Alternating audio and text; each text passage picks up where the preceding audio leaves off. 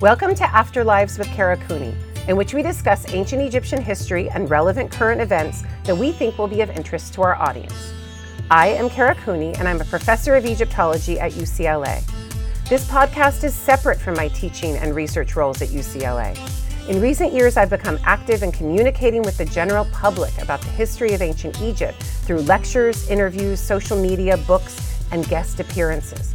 This podcast is my opportunity to take the kinds of deep dives into history that are not always possible in academic formats. Hello. Hey, Jordan. How are you doing? Um, I'm go- I'm not good. I'm not good. Um, I'm working with I think three other people on finishing the book Yep. Recycling for Death, and it's taking all of my spare time. And I'm also teaching this summer, which I don't normally do, Mm-hmm. and it's um, it's just a lot. But you It's- love the chaos. It, I kind of do. This is too much chaos for It's a you. little too much, and it just makes me dream of wanting to go, like, Run away. Mm-hmm. drink cocktails forever poolside. That's just that sounds really Well, nice. uh, and to hopefully when read you're- like cookbooks Yeah. and stuff, you know. Hopefully, when you're done, Yeah, then you can take a nice holiday somewhere. yeah. A holiday. I can't even. I can't imagine. And I just would like. Yeah, I would just like to rest and Long weekend. Mm, read s- things that don't mean anything to anybody. Mm-hmm. Yep. I suppose. I actually I don't like reading things like that, but you know, what I know. mean. We talked that don't about mean that last anything time. to my work, Yeah. right? Yeah, yeah, yeah. So, Where you don't have to be like, I need to cite this and what Yeah. page is that on? And but the interesting thing in this case is that I'm not just suffering alone. I brought other people into my suffering. Gotta such share. as You gotta I'm share the wealth. sharing and and loading suffering off onto other people, such as Amber, who's sitting right here. You know, Suffering not in front looking of at us. me on purpose because I've just sent her two different versions of chapter fucking two, and she's like, "Which one yeah, is you it?" edited And 2 I'm different like, files. and I'm not that person that's like, you should know which one. I'm like, oh fuck, I sent you two of the different versions because I know it's me. It's always me, always me. You should take responsibility. I do, but that doesn't make it any easier for Amber, who now has to fix the goddamn problem. Um, you see that I'm cursing a lot. It's fine. So I'm fine. It's just, um, and this Hectic. is only the beginning of the end because we have to send it. We're This is sending the it- first draft. this is the first draft, the finished draft, and we're sending that to the publishers August 1st. That's two days. Um, so the the first finished draft is due August 1st, and and then I have another at least two weeks of going through the photo essays with Kylie and team in InDesign because it has to be done in InDesign first. We're actually writing it directly to InDesign, which is kind of crazy. Um, but it, but it's oh, so make visual. it better because then it's just like, Yeah. it's done. Then You- I can't give someone a tiny bit of text and then a 1000 photos and say lay it out Yeah. because it, it's not going it to work. needs to be in These are photo coordination with essays. each other. Yeah. it has to be done right. So it's just um, exhausting, and I'm pulled in eight different directions, and I'm not sleeping enough. But it's fine. How are you? I feel. I think. I feel like you sent us that thing the other day about like the stars and everything that's going on right now The with astro weather. astrology. Yeah, the Yeah. astro weather. Yeah. And it was very accurate. Like Yeah. I feel like all of us right now are feeling very chaotic and hectic and there's a lot of little things pulling you in different directions. Yeah. At least for me I'm like, shit, it's August. Mm-hmm. And it's August. right, like And granted, for UCLA people, anybody who works on a quarter Yeah. system, you don't start until October. end of September, so that's okay. Yeah. But it's you know, so we still have like a month and a half left. But I'm I know. going out of the country end of August. Yep. Yeah, All things you know, COVID allowing and other things allowing. Who knows? but it's like August is the month where I'm like, oh, all this stuff needs I know what needs to get done in August and you're like so it's like this weight of like I know it needs to be a productive month. I have like stuff for my work that's due needs to be done by the end Mm-hmm. of August. That's weighing on me.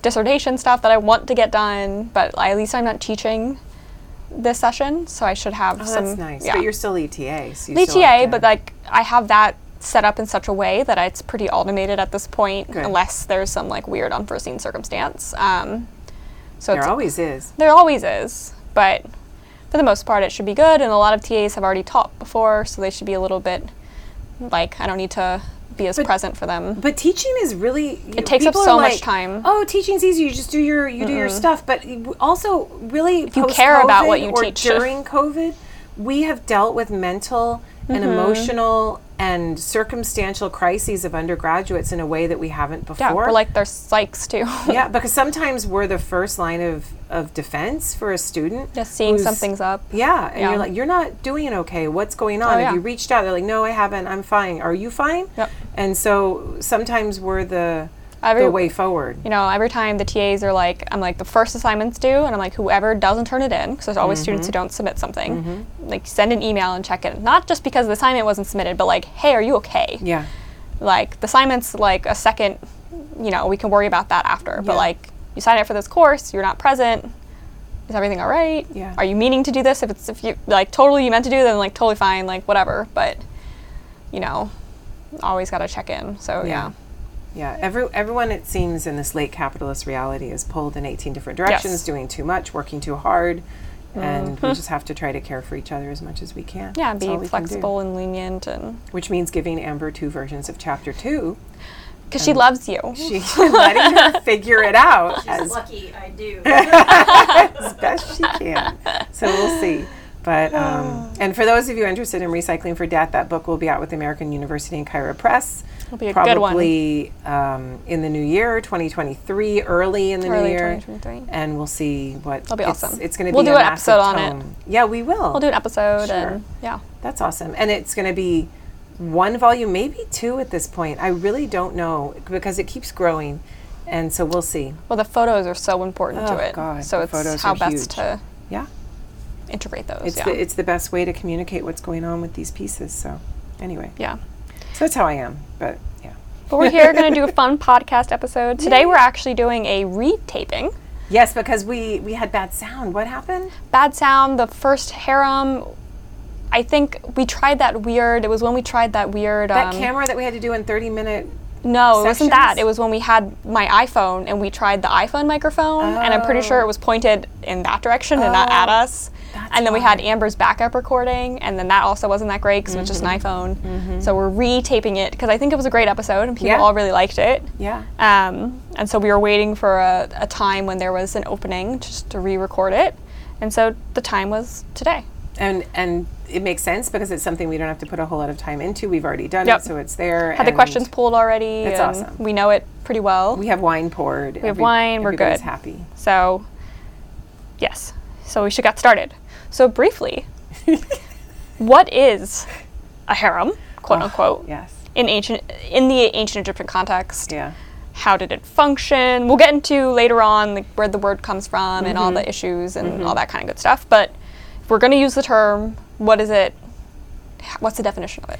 So the term is, as I understand it, an 18th century Ottoman Turkish use of an Arabic word.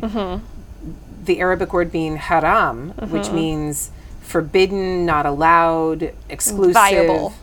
Say again? Yeah, forbidden, allowed, invali- Inviolable. Yeah, Inviolable. inviolable. Um, and so haram ends up becoming harem in modern English parlance using this word.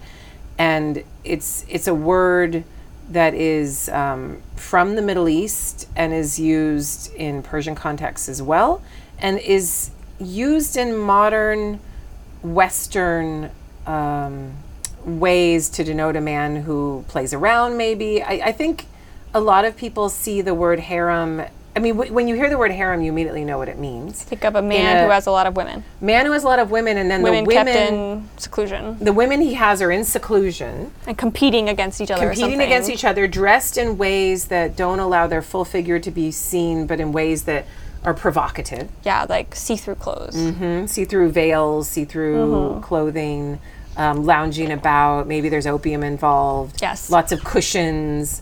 Um, there's lots of Very Orientalism. oriental. Yeah, and orientalizing. Lots of ent- Orientalism associated with the word harem, which is why, and we'll go ahead and go right to Mm-hmm. this. Um, I think a lot of Egyptologists push back against the use of the word harem and say we should not use it. It is Mm-hmm. inappropriate It's too loaded. too loaded because of its modern Orientalist weight and the imposition of Western judgments onto an ancient culture. Well, and the Egyptian harem, ancient Egyptian harem, Mm-hmm. is different than the Ottoman harem. Different from the Persian harem, Different different, from, from- a Chinese harem. Yes, so it's like I think a lot of the pushback is like maybe okay to use it, but then for most people, they initially will just think of one, usually the Ottoman type harem, and then just apply that directly. Like you can't get beyond that cultural baggage of it Right. and see it through other different lenses. And so some people have pushed against it, and I think uh, Virginia Emery here,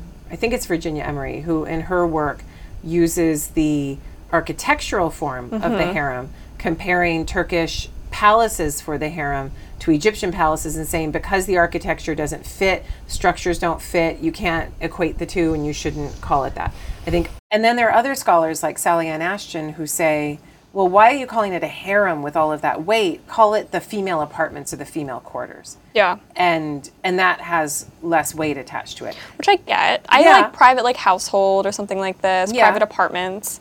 I think just because it encourages um like if we're trying to use the most like emic words possible, applying another cult, you know, but then I also see it if it does work, it immediately cues in someone to how this this Yeah, because building worked. what does the harem do to your mind? You say harem and immediately Yeah. evocative of all of that is not yes, you can get the orientalist like veils and the l- pillows and the opium and all of this mi- these Middle Eastern orientalizing tropes. Okay, fine. But what do you immediately think of? The asymmetricality, Mm-hmm. unequal exploitation of very young female Mm-hmm. bodies a man having many, many women and other men not being able to enter that space and not partake of those women. Yeah. A guarded space that is separate from the rest of society, and women who are stuck into a, a velvet prison who have nobody to work against but each other, which creates a very loaded political atmosphere. And in my writing and in my work on the harem, um, some some of which will be published for the first time actually um, in the next two months for my social history volume Mm-hmm. with Nadia Ben Marzouk and Danny Candelora. I argue that the harem should be considered the the best word to use because of how loaded it, it is. You want And that I connotation. want it. I want the weight. I want the the ooh factor. I want it. Icky, Yes Yeah. Like because the women who were exploited in that capacity in the ancient world deserve nothing less than us using that word to describe what it was that they that they lived and and then if you want to compare it and i know you have this in your in your notes and questions too like what are the egyptian words for the harem and how are we to understand them and then you're like oh yeah these words do have a lot to do with the arabic haram and and it means it means something very similar. So what's wrong with us using this word harem? Um, I, I'm I'm all Yeah. for it as a feminist. I'm all for it. Yeah, and I mean, because if we look at from an ancient Egyptian context, what the quote unquote harem was, it's still a grouping of women Mm-hmm. of the household, their associated offspring in most cases. Mm-hmm. The harem nursery, the harem nursery, right? The queens, the harem women. the harem matriarch. Yeah. Right. All the hierarchy that that entails. Usually is the chief wife. Yep. Maybe a um, king's sister. King sister. half-sister. Yeah. I'm just thinking of like Tia or something Yeah. like this. Yeah. Um, princesses. Pretty you know, beautiful young things Yeah. brought in from the countryside because of how they look rather than who they're related to. the children, the royal prin- the princes probably would have been raised there. Um, but the harem also is a is an institution, Yeah. right? That owns land. Um, it yeah owns land. It has mon- money money attached to it. And employs all kinds of officials. Employs it like we can talk about. We'll talk about this later, but you know has weaving workshops attached to it. Mm-hmm. There are there's- crafts in association with the harem. It can be a money making enterprise. Yeah. So it's not just the grouping of women in this in this locale, but it's also a, a s- a s- an institution in its own right, But just that is so similar to like a interesting. palace, I Yeah. guess. You know, You you get an idea that like say you're putting a whole bunch of young women aside and removing them from regular Mm-hmm. society and cloistering them up and putting them in a particular place. Say you're doing this in Europe in the 14th century. Well, you would call it a nunnery. They Mm-hmm. all get to marry Christ, whatever that means, and no, there will be no nursery. But you have to put lands aside Mm-hmm. for that. You have to have some sort of income. You have to have an endowment.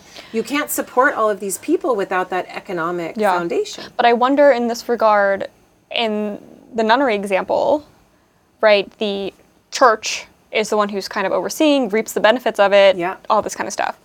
But so in it'd be interesting in the Egyptian example to look through the economic documents because there are a fair amount connected to these harems, um, seeing if is the king the only one who gets to reap the benefit of these harems? Does he because it's his harem, or is the harem connected to the state and a larger state entity?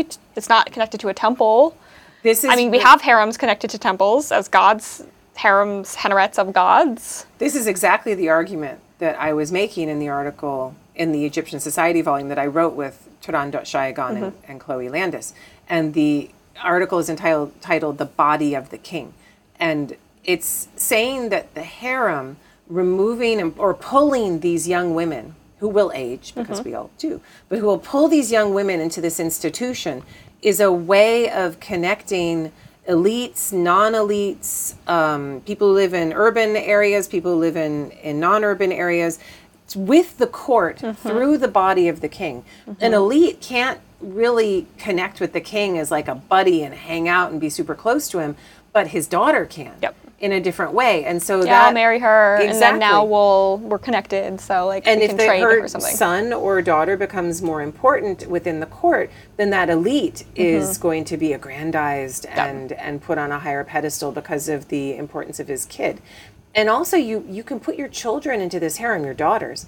As, as spies or Mm-hmm. as political activists in a way as women with agency of their own and you might think well most of these women don't have much agency you would be right but the harem is a place where you can kill a king and and i know you're going to get to this but ramses iii was murdered within the context of the harem and we know this because his mummy shows a cut going all the way back to his spine yeah. so it's um and, and we have the harem conspiracy documentations or the the jur- the Turin judicial papyri so it's um it's it's a really interesting thing to think of the harem as a means of creating a release valve vis-a-vis the king and his elites a connection point vis-a-vis the king and his Mm-hmm. elites a connection point between the court and the non-elite Mm-hmm. um, a connection point between certain parts of egypt because you could have harems in the fayoum Mm-hmm. Yep. when when is the king going to go to the fayoum but that's like otherwise? Mm-hmm. agricultural lands like to own, right? You're, kind of like vaca- you think of fayoum as kind of like vacation property in a Well, sense I'm thinking of like um, my mom.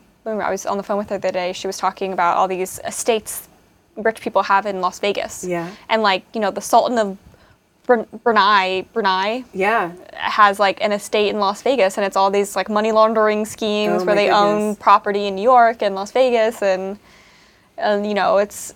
I wonder if similarly, you know, having all these properties where you have your staff and s- scattered about the country, and i mean your presence can still be felt there, and while Yeah. the king doesn't have to physically be there, you're like, oh, that's still the king's like privy palace, and Right. And he can use it as as a it's ridiculous to think that money money laundering didn't exist in the ancient world because of course it did, but it's more of um I mean, you're not like evading taxes if you're the king. no, you have But- different ethics, but if you want to give one elite family a whole lot of wealth and you don't want other elites to know about it, then maybe doing it through the harem is a means of cleansing that money so that the other elites can't see it directly and don't really know what's going on. So there's there's all kinds of things that the harem can be used for to keep things underhand or secret or um, behind the veil. but also for families if they have a lot of children right to i mean i think this is maybe debated within ancient egypt but like having the burden of caring for multiple Oh, I young ladies totally and then agree. you you can ship them off to the king and he has to care about them and feed them and everything Well, right We've like talked about this before. What's the burden of patriarchy? A baby a year Mm-hmm. is what an agricultural patriarchal society generally demands. the son can go and start his own household but like Yeah, but but even have a the bunch of sons, daughters. You know, a baby a year. That's that's extraordinary. If you need that for a farm, okay, you're going to make it work. If you're having the baby a year and you're in a more high elite context and you don't need all of those Mm, place children, them in positions exactly. You don't want to break up all of your endowments and all of your livelihood and your Mm-hmm. Yeah. private land for all of the children that you have. It is a useful thing to say, okay, these two daughters, I'm not going to worry about a bride price and all of the money that Marry it her. costs to marry this daughter off. I'm going to send these two to the harem. The other, the oldest two, I'm going to, you know, keep Married them married to locally somebody or else, something, yeah. give them some cash and other things, but you know, take some land and put it here or there. One wonders if ancient Egypt priesthoods had a similar economic structure, and I suspect many of them did. And I just wonder too, like how the harem initiation or recruitment worked. Yeah. Like, was it the king went around was like, "Hey, she's hot. Like, I want to marry her," or was it like, did you have like a coming out, like a debutante or something, and you all go to the capital for this big like, all the girls who turned thirteen are like on display. For the king, and then like certain ones get chosen to then be added. Wouldn't So- we love to know? Wouldn't yeah. it be great? Um, these are you the know, like things you, that like um, down, uh, not down Abbey, um, Bridgerton. Like you Yeah. put them out for the queen, and she chooses they're her coming like out. belle of the ball, and yeah, And wouldn't we love to know these things? It's as shrouded in secrecy as how the king is chosen to be the next king. Yeah.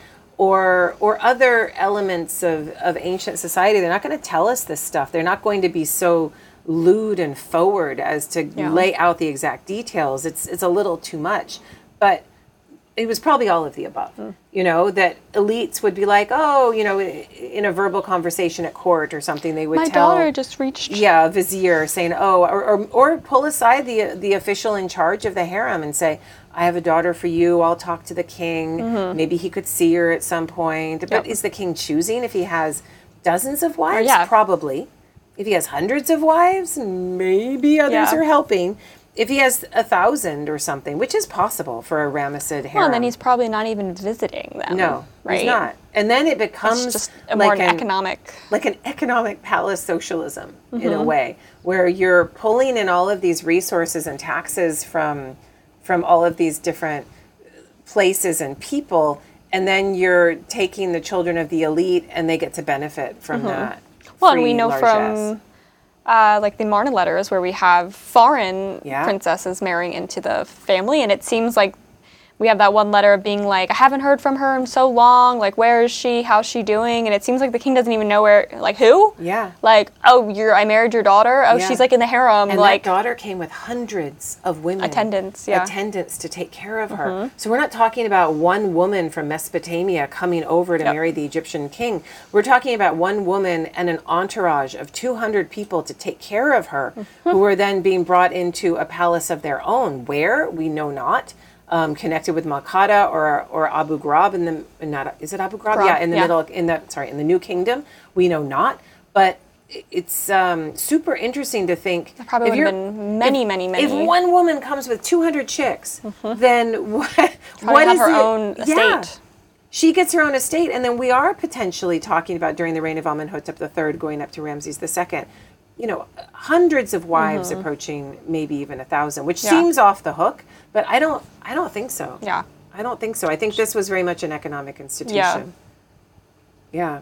and just a way of ex- and it's in a way it's like perfect because it's excluding men Mm-hmm. so it's just giving power to women who only have power through their connection to the king It'd so be it's an like a sh- very interesting- short term it doesn't get passed on it's like a very it's very almost like the gods wives of amun except the officials Yeah. are male and they're Yeah. in control of all of the money and the the goods and services that are being created all of those endowments it would be an interesting study to look at those servants of the harem Mm-hmm. if you will officials of the harem and look and see if they're lower elites Mm-hmm. who are beholden only to the king and the court directly, or if they're upper elites who are able to pass it along this kind of a title to their sons and, and have more of a place in society.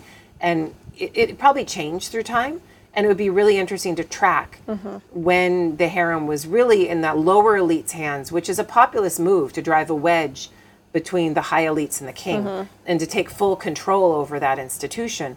It, it would be really interesting to track that full control versus a high elite control of the harem and and um, and what what that meant for Egyptian Yeah. history and politics. Well, and I think there's an interesting example with T, um, where Amenhotep she- III's wife. Amenhotep III's Mm-hmm. wife, where she has a harem listed. It's like obviously she's not married to these ladies, Right. But she has a harem, so it's like her personal household staff, her like ladies in waiting, quote unquote, Yeah. like what's going on here, her or like her she is the head of the harem is that to be understood more in that regard. Yeah, it's and is the same word used? Do they use the word henret or ibit? It's Mm-hmm. henret. Henret. Yeah. Mm-hmm. With the with the long H. Um, it's it. You would want to compare that maybe to an English royal court sort Mm-hmm. of system where you have your ladies in waiting, as you said, and the king isn't meant to sleep with all of those women. He has his one wife. Yep. But it's interesting that he brings in a wife. And yet, she's got dozens of ladies in waiting that are Attachments. in the palace with him that he has affairs with. Everybody knows that he's going to have affairs with these other women. And some kings, like Henry VIII, break up with one woman to be with another woman. It's not usual, but usually, usually the affairs are just, Under the yeah. But that's interesting. There, there are all kinds of ways, and this is work that I'm doing with Taran.Shayagon right now. There are all kinds of ways in the modern world or in the post Christian monogamous world where you're meant to have just one wife of creating informal harems, maybe not in name, but certainly in function and in the manufacturing of power. Yeah, and for the Egyptian king, it, nothing that would not have been looked down upon No. in any way, shape, or form. No one looks down on Trump for grabbing him by the pussy who's in his base. Yeah. They think it's awesome that he has that much masculine power Or like to Oh, be able uh, to do it. Elon Musk with all his, oh, I need to procreate Yes. and With have his- all these at babies. least nine children. He's a, he's a lot. Yeah. But in, in his like recent statement about being like, it's my like duty to like make all these babies. So gross. Mm-hmm. It's gross. And all of the bros who love him and think he's their he's their tech god Yep. think that it's awesome and try to do the same. I don't even know what that's about. It's a little weird, like pre-apocalyptic. Well, he's like, oh yeah, the birth rates are declining. So we like, need his good. sperm. That's good. I mean, I guess he can afford them, but yeah, Ew. but gross. Just ooh. Yeah, birth rates declining. We can't live on growth. Yep. Where are we gonna go? Mars? Ha ha. ha, ha. We need less people. Yes, we do.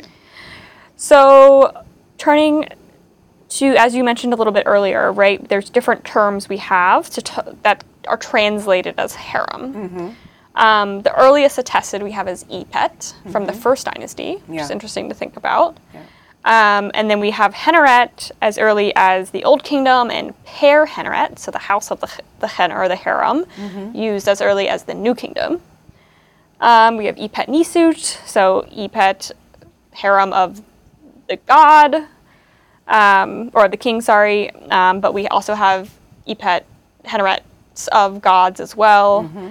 Um, but all these dating back pretty early um, And continuing in use. and until continuing in use. Pretty late. Um, do you see any distinctions between Epet versus Heneret? I do, um, but I don't know if this gut reaction is correct, and so other people can write in our, you know, the comments when the show's released and things like that, and let us know your ideas. But the the E EPET certainly from a New Kingdom perspective has become more religiously Yes. understood and is like the womb or the enclosure Opet is Epet. Exactly. Yeah. The opet in which the god needs to go when he's dying, if it's the sun god, Mm-hmm. when he's been murdered, if it's Osiris. But an ipet is like that that safe embrace of the mother, lover, sister, daughter. Which is funny because when we have the harem conspiracy, it's like the only reason that could happen is probably because the king felt safe Yes. and secure in this among location. the women who don't have knives, who, Who you don't have think political uh, have agendas. no- yeah. They shouldn't, right? Who don't Yeah. have armies of their own, who don't have entourages in This that inner political sanctum, way. yeah. Exactly. It's like it's like think of the most comforting place that you can imagine. Like a place where nothing can harm you. That's covered with the fabric, the cushy fabric of your choice on a whole bunch of cushions where you get to crawl in and be in a womb-like space and just like sleep and eat and have sex and listen to music and watch binge watch everything and read your books like just imagine that awesome place that's the ipit that's your your Escape. your womb you know Mm-hmm. um I'll cuddle with my son sometimes, and he's like, "I know I'm that boy who wants to crawl back into the womb," and he says it because I make that Yeah. joke. Otherwise, he would never, because it, it's not like that. But anyway, but it's a funny thing that he just he loves to just be cuddled, and I think there are a lot of children that are like that. Um, And I think mo- a lot of us are like, oh my God, I ju- when you're so tired from work, you Yeah. just want to like be held by Mm-hmm. something and just relax into the arms of somebody. you know that like loves you and is Yes. safe and not going to hurt you. Yeah, and they'll make love to you at the same time. I mean, it's kind of awesome, right? So, like Amen M. Ipit is the god Amen inside, within um, the the Ipit. So he is, and he's depicted. and that's Luxor Temple. That's in Luxor Temple, and he's depicted with an erect phallus. So Amun in the Ipit is letting the most vulnerable part of himself fly free and be out there for all to see without worry because he is in the Ipit. Yeah. You don't walk around with an erect penis unless it's appropriate socially. It's in a place where eh, people can handle seeing it, right? If we saw some dude walking down the street on my sidewalk right now outside the garage with an erect penis, we'd be like, "Oh shit!" and call the cops. my God, yeah. Because that's gross Ah. and it's not uh, appropriate and it's a problematic thing. But in ancient Egypt, only the king, rarely, king is never shown with an erect phallus. not erect, but with a phallus, can be shown with his penis. like twice I've seen. Yeah, it. it's like so rare. Like Sneferu, I'm thinking like Hebsed stuff. yeah, Ma- is he there? Snefru. He has this little penis tie, Oh, okay. yeah. Okay. but he's naked. And then, But like there's, only the gods like really. the King Ka statue, Yes. right, from the Yes. 13th dynasty. You or- could you could. But like see that. otherwise, it's the gods yeah. can show. Um, It's only the gods, and I think it has to be a god in that form. So if it's um, uh, the um, the god of Koptos, Min, if Min. it's Amun Min or Min of Koptos, then I think he's also understood to be in the Ipit. Mm-hmm. It's the only time you can let that that penis go. it makes sense. Ipit, the harem, Yeah. a place where perhaps there's a lot of sex happening Yes. and procreation and this idea of safety and seclusion. Yeah, and- perfectly safe, Yeah. perfectly cut off. So it's like it's kind of like the man cave dream, but like it's the patriarchal man cave dream, but with chicks there. I mean, it's just like I don't know. Whenever you, I watched um, uh, what's the what's the movie or the on HBO Sopranos. Yeah. you know, whenever they're relaxing at the end of a hard day, With murdering ladies about. people, They're always just there having the strip sex club. in some strip club or Mm-hmm. in some in some like hotel room like all hanging out together with the w- girls and the girls do not have any demands on them they are willing to have any sex that they the Mm, get guys new want clothes or- they get to these men get to drink and eat anything they want and their wives are not there there's no one badgering them or telling them they need to do this or that it is the perfect patriarchal dream of loveliness and Mm-hmm. so that is what i think But I think a Ipit harem is. could get a little bit more stressful. right Ideally, yes. But I'm, I'm assuming there this can be is- a lot of obviously drama and machinations and like all this like stuff happening, and then you getting called in as the king, being Right. like so and so did this, and him being like, hold up, Yeah. like let me get both sides of the story. And The Egyptians understood, you know. that you have the practical and you have the Yeah. ideal, and they're representing the ideal, and the practical was a whole other thing, and that's I think the Henret. But one story 1st Mm-hmm. You know this the tale of Horace and Seth, which is one of the most fun things to read with your Mm-hmm. undergraduates because it's the tale that keeps on giving. Like there's the prison rape scene of Seth against Horace Mm-hmm. where he's like, "Oh, I'm going to give you my fist instead of my asshole and you're going to get fooled by it. I'm going to give the semen to my mother who puts it in the lettuce, and you're going lettuce, to eat yeah. it and then and then you're going to try to tell everyone you rape me, and then the semen's in your body, and don't you look a fool? and very it's just, clearly written by a man. It's awesome. it's awesome. Very clearly written by m- multiple men, Men, probably. yeah. But there's one part in there where the god Pre Herakti is super depressed because no one wants Seth to be king, and he's like wah wah, and no one's like giving me offerings, and nobody cares, and nobody loves me, and I know who I want to be king, and it's going to be the dude who protects me best when Apophis is trying to kill me in the sixth Seth on hour. his prow. This is who I want, and you guys aren't listening to me. Nobody loves me. Nobody cares. And he goes into his little man cave and he sulks. Mm-hmm. And who comes to him but his daughter, Hathor.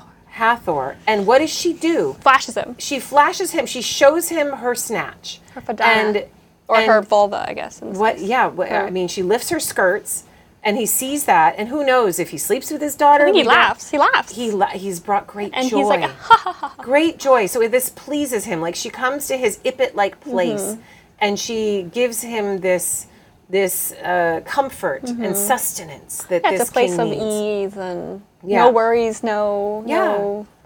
And then there's the story of Snefru from the Westcar Papyrus, where what does he want? He's bored one day and he's sad. Yep. And the magician is like, King, I got you taken covered. Here's what we're gonna do. We're gonna we're gonna put you on this Mm-hmm. lake and this boat, and you're gonna be rowed by all these young women who have not been opened in childbirth. because every harem owner knows this. You, the women who've been open in childbirth behave differently. But does with that mean they're a agendas. virgin or just that they haven't had a baby Just yet? that they haven't had a baby Okay. because they don't have agendas yet. You have No. a baby, That's true. you've got an agenda. Yeah. Immediately, you're going to care for that baby more than you're going to care for the man. Every every mother knows this, um, and um, so he wants women who have not been open in childbirth. They're just going to care for Snefru, and they're only going to wear nets. They're going to be completely naked, and they're going to row the boat. And the biggest trouble they have is the girl drops her beret, Yep. and they have to go get it. And the but, magician but comes to help. Snefru is super chill, happy, content, Yeah. safe in that space. It's That's like the Ippet. all the troubles and tribulations of being king. Mm-hmm. You go to this place and it can be like stress free, relaxed, and it's not named Ippet in Westcar. Mm-hmm. It's not named Ippet in Horace and Seth. But you know, Aminem Ippet, that's the idea in my Mm-hmm. Yeah. mind of what it means to be perfectly safe and content. so then what's a henaret? The Henret, even the way the word is written, But henaret's more of enclosure, prison, like a velvet prison because kind the of other word. Yeah. because henaret means to be enclosed, to be separated. to Mm-hmm. keep away. um, The word for prison, I think, is very closely similar, related. It's yes. a henner of some sort. Yeah. It's it's like and it's got crenellations or protection or defenses of some kind. So there's it's more of an architectural word. Yes. It's a place word. More about the building. right it's um it's the the structure or the institution that that must not be entered and if it is entered only by those who are who are meant to enter it so it's a it's a different kind of understanding the we s- titles are connected to both but it depends Yeah. on what time and we see period. henners more hennerets henners a lot of the times connected to gods Mm-hmm. as like and they get translated as like troops musical Mm-hmm. troops so these henners hennerets are these people both male and female Yeah. we see um, involved in this troop it sounds a little monasteryish to me Uh, mo- organization. or e- nunnery. yeah, this organization that is somehow attached to sometimes the king's mortuary chapel, mortuary temple, a god, right? Like all the ladies that are buried at Montuhotep, Montuhotep II's um, mortuary temple are all all have titles of the henner. yeah Um, some are his wives, some aren't. but they're there to sing they're there They're to sing, to play give pleasure, music. to be beautiful to dance Yeah, to please, which I think goes back to the story of Hathor and Ra.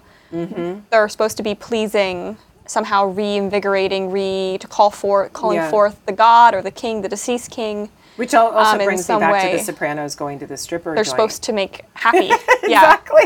You go there to And, relax, and I have your think drink. because they're in this liminal space where Yeah. they have access or connection to the king or the god, they therefore have to be secluded Yeah, and not like touched. yeah, because they have such close access to the king. You need to be pure in a way. It's like uh, in The Mummy with Anaxana Moon and she has Oh, all she her got like touched. body paint and then Yes. it's like smeared and it's like ah like someone touched you. I Right. mean, but here's the cool thing: the Egyptians, But we know they were also married some and had the, kids. the women in the troop So- of the temples of the of millions henna. of years. Yes, yeah. but then the women who are a part of the, king's um, harem. actual harem, during life. Yeah. the henret nesut. yeah. They Uh, aren't. There's no evidence of them Yeah. being married, and but So there's there's, a also, mixing. But there's also no evidence of eunuchs. There's no evidence of a man getting caught in the harem and getting his testicles cut off, like you see in other harems around the world in antiquity Mm-hmm. Well, or in but I medieval world. you think this don't. is part of the Egyptian acceptance of n- non-monogamous things. I don't think. I wonder if the ki- how much the king actually cared if a lady of the harem was canoe- canoodling with someone else, I've thought about this a lot because it's a weird thing. because we don't that- seem to have like laws against adultery or like oh if you're married it's No. or like monogamy in general we don't see a lot about. I'm Yeah. presuming the king with his chief wife, who you're having an heir with. Mm-hmm. I'm assuming you would want to make sure that the heir is yours. But maybe of the Henner or the Epet, if he's not actually even like visiting all of them and even having like a sexual relationship with all of them, like how much would it matter? I think there were other methods, other social methods of keeping those women, quote unquote, clean. Yeah. versus China or Persia or the Ottoman Turks. And I think I think those methods are I mean, not they written. would know if like the king didn't visit would you and you were totally have pregnant. It known. would be like, who were you with then? And everyone would have totally known if some lower wife was having an affair with a guard. yeah. They would have totally known. Uh, but unlike the the mass amounts of eunuchs of Ottoman Turkey or the mass amounts of eunuchs of Persia or China, you don't have this in Egypt. You don't see that. Maybe later when the Greeks come in, Yeah. but you don't see a eunuch class of I people. wonder too if it's because they let the higher status women fulfill those eunuch roles. They let the like chief This- wife. I agree with you I think completely. the That's it. women fulfilled those roles, so That's they didn't it. have to worry about it. There then. are other social Where in methods. Ottomans, oh, women Yeah. can't have that power. We have Yeah. to give it to a man, but man has penis. Uh, okay, we'll just cut off his penis and make him into a woman. So it's two things. I agree with you completely. One, it's the women who are controlling each other, policing each other, Mm-hmm. if you will. And if a woman ended up being unclean, I'm sure she was just tossed out. No one wrote a text Oh, yeah. about it. No one documented it for the the baby historian was in any way. Mm-hmm. gotten rid of. People didn't have sent an away. abortion thing like we do No. now, right? You just get rid of the baby. I'm sure there were herbs that women knew to get rid of What's babies. that? It's called they- silphium or something that the Romans harvested so Did much silphium- in North Africa But that silphium it was a went extinct. cure-all. Was it also an It's an abortifacient. abortifact? Yep. I didn't. That's know what it was that. mainly used for, and they used it so much. It's extinct. It's yeah. extinct. There's no silphium. So the yeah. Egyptians had to have known about that. and it's they North grew African. it in Cyrenaica. Yeah, exactly. Silphium. It was it was native The to. ma- it was like their main northern export because the Africa. Romans were like, we need that shit. That's amazing. Um, so But I'm you sure knew there's they- other things. It, it, it cured other things apparently. This abortifactant. I'm sure there's other. Um, They Is knew it abortifacient or abortifactant? I don't know. cause either. abortion. Um, yes, these things that cause abortion. I think it's abortifacient. At least that's what I've been reading. But I see journalists confused about it as well. So that's Factant. fine. That sounds nicer Um, than factant. But but I so two things. One, the women were policing themselves, I think. So you don't need a whole bunch of eunuchs. And number two, the men knew, important men, lower elites, high elites, all of them knew that if they messed with those wives, they would lose their positions. So it was a pretty e- you didn't there wasn't so much competition. So Yeah. many empowered men like there were in these other harem cultures that you had to create a class of eunuchs to police your women. Instead, the men knew they would just lose their position, and so that was the way of controlling it, and it was Well, functional. and it the- worked. The couple harem palaces we know about are kind of well, the ones like where the king would have been staying, and then the other one is kind of in the middle of nowhere. Yeah. So it's like I don't know if you'd really want to like stake your claims on this. This is where I'm going to make it. And if you're made, And what do those means- ladies give you? Like, if you can't like, oh, if I marry them, then suddenly I have access to power. No, Mm-hmm. No, it's still no. th- through She's the a king. poor nothing. She will get for you nothing to hook up No. with her.